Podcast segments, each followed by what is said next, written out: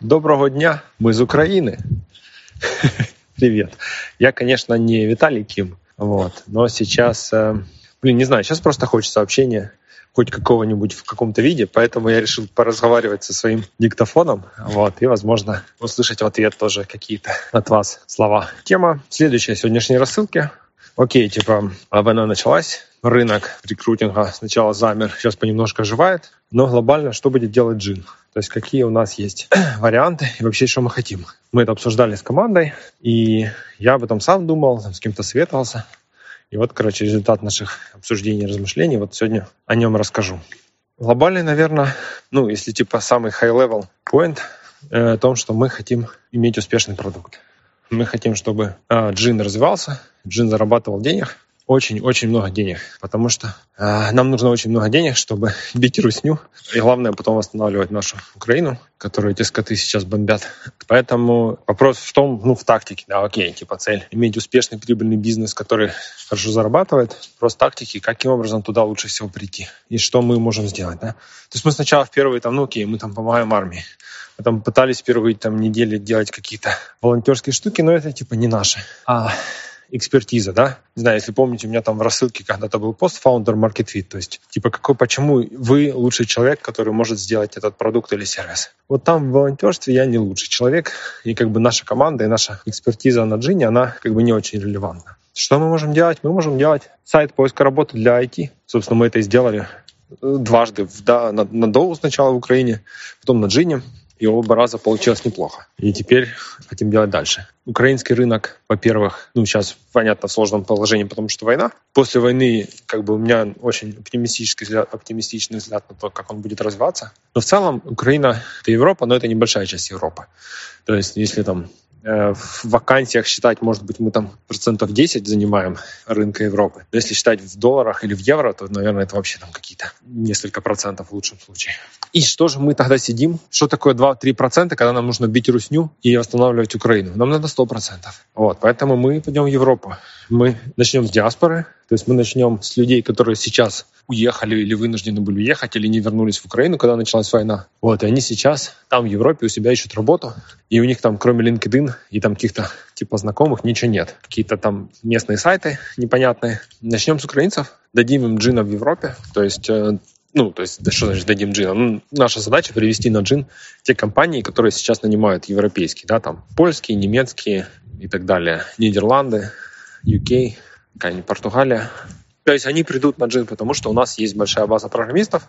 Окей, часть из них в Украине, часть уже выехала не из, из Украины, выехала в Европу.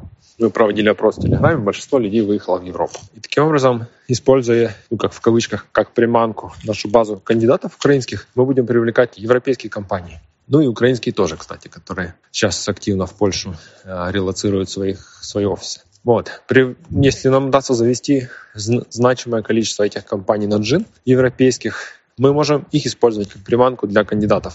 То есть не украинских кандидатов, не тех, которые приехали из Харькова или там из Киева, а тех, которые всю жизнь жили там в каком-нибудь Мюнхене или Дрездене, или Кракове, или э, Барселоне. И теперь не прочь, не прочь сменить работу. Анонимный поиск, ставишь зарплатное ожидание вперед, то есть я не вижу ни одной причины, почему модель анонимного поиска джина не будет работать в Европе ну, как бы она не, ну, единственная причина, почему она не будет работать, нам удастся, не удастся раскрутить джин, да, не удастся сделать так, чтобы компании, люди э, захотели попробовать еще один сервис э, рекрутинговый. Это как бы да, это ну, основной риск, и это то, над чем нам придется работать. Но в целом, как бы, украинский джин работает, и европейский джин может точно так же работать. Мы решили, что это то, что мы сейчас будем делать, и уже начали делать. Мы уже добавили фильтры по странам. Ну, пока там четыре страны. Украина, Польша, Немеччина и Адлер. Вот, но будем добавлять новые страны. Сейчас добавим галочку в профиле. Ну, точнее, не галочку в профиле, а, по сути, выбор страны э, в профиле кандидата. То есть можно будет, если вы, например, из Украины и выехали в Германию, можно будет поменять свою страну профиля на Германию, ну и, соответственно, немецкие компании будут видеть, что вы типа уже находитесь в Германии. Вот, это начало. Дальше поговорим в одном из следующих выпусков, потому что, во-первых, у нас еще нет какой-то супер четкой стратегии на типа два года вперед. Во-вторых, она будет, скорее всего, меняться по мере того, как мы будем лучше понимать, что происходит.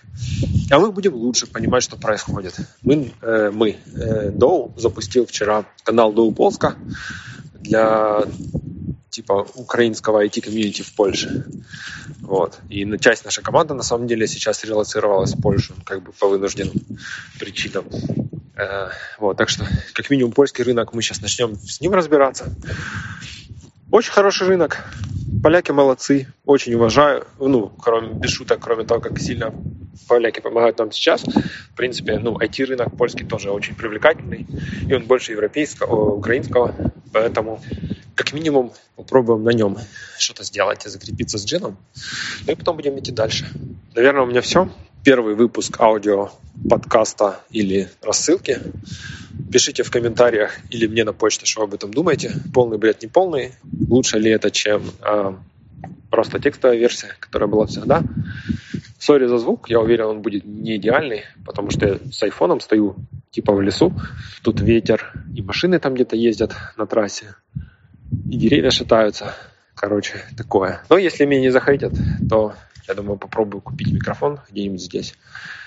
И в следующий раз уже записывать чуть менее плохой звук. Всем пока и до встречи через неделю.